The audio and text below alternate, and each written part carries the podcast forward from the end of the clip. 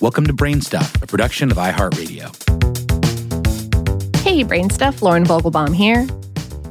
Greek mythology tells of a mortal seamstress named Arachne.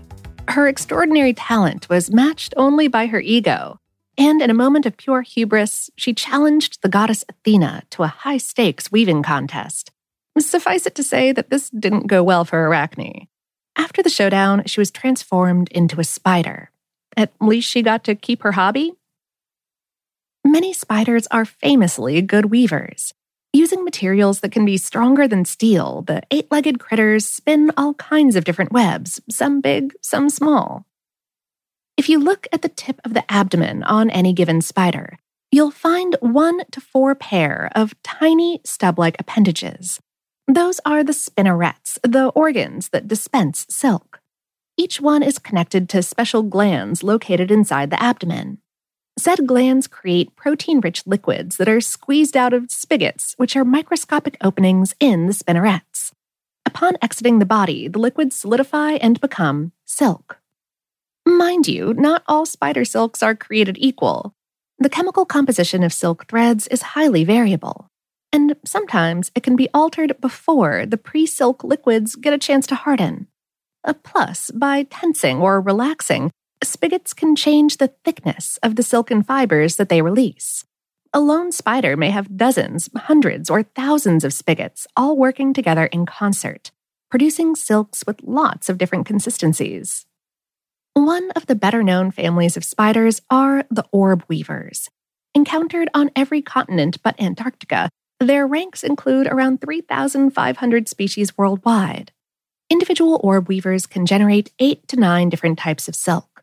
Uh, to protect their eggs, for example, the arachnids bundle them up in woven sacks with a layer of nice soft silk at the center. But spider silk also comes in firmer, tougher varieties. Orb weavers create dartboard style, vertically oriented webs that most people think of when they hear the term spider web. Think about Charlotte's Web uh, before she added missives like some pig. We're talking about the spiraled little beauties you've probably seen in countless backyard gardens. Construction begins after an orb weaver makes its bridge thread. This is the first line in a new web, uh, usually a lightweight strand that the spider uses to forward the gap between two firm objects, uh, like tree limbs, rocks, or windowsills. Our exoskeletal pal waits at one end of the divide and lets this thread drift in the wind until it makes contact with the other side. When that's done, the bridge thread is secured at both ends and reinforced with additional lines of silk. The bridge thread is the first third of a woven triangle. So called frame threads are built in all three corners of this structure. Together with the major lines on the triangle's sides, they create attachment platforms for a set of very tough threads known as radii. Extending outward from a point at the center of the web, uh, that is, the hub, the radii look like the spokes on a bicycle wheel. Next, a silken spiral is woven around the hub, covering much of the radii. Some orb weavers will repeat this process. After building an initial spiral out of non sticky silk, they replace it with a sticky threaded substitute. A completed web is a multifaceted tool. When another creature gets ensnared in one, Vibrations in the silken threads convey information about its size and whereabouts. Spiders use this information while approaching their victims.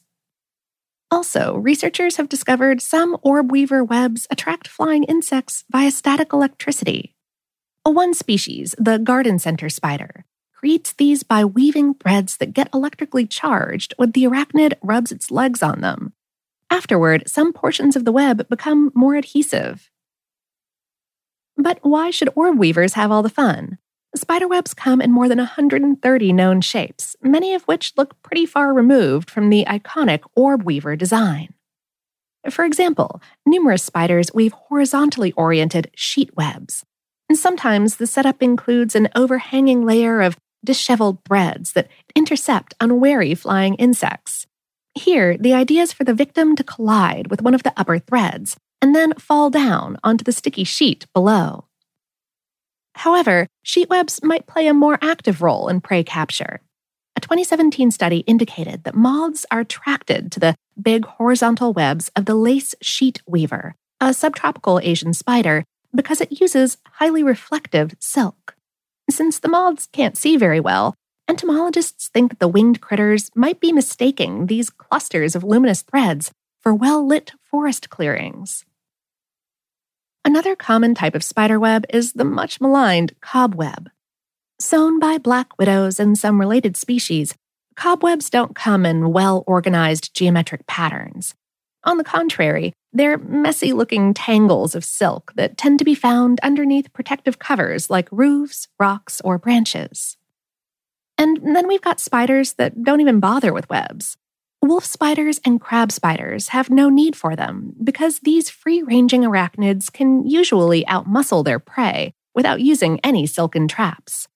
Likewise, tarantulas forego the web weaving process, although they have been known to line their burrows with silk in order to keep unwanted dirt from accumulating.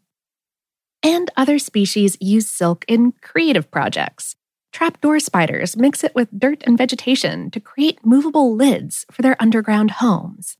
And the aquatic diving bell spider builds portable webs underwater and uses them to trap bubbles of oxygen.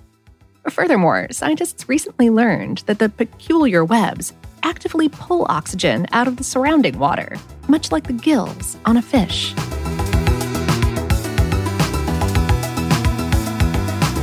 Today's episode is based on the article Spiders Can Spin Webs of Silk Stronger Than Steel on HowStuffWorks.com, written by Mark Mancini. Brainstuff is a production of iHeartRadio in partnership with HowStuffWorks.com and is produced by Tyler Klang. For more podcasts from iHeartRadio, visit the iHeartRadio app, Apple Podcasts, or wherever you listen to your favorite shows.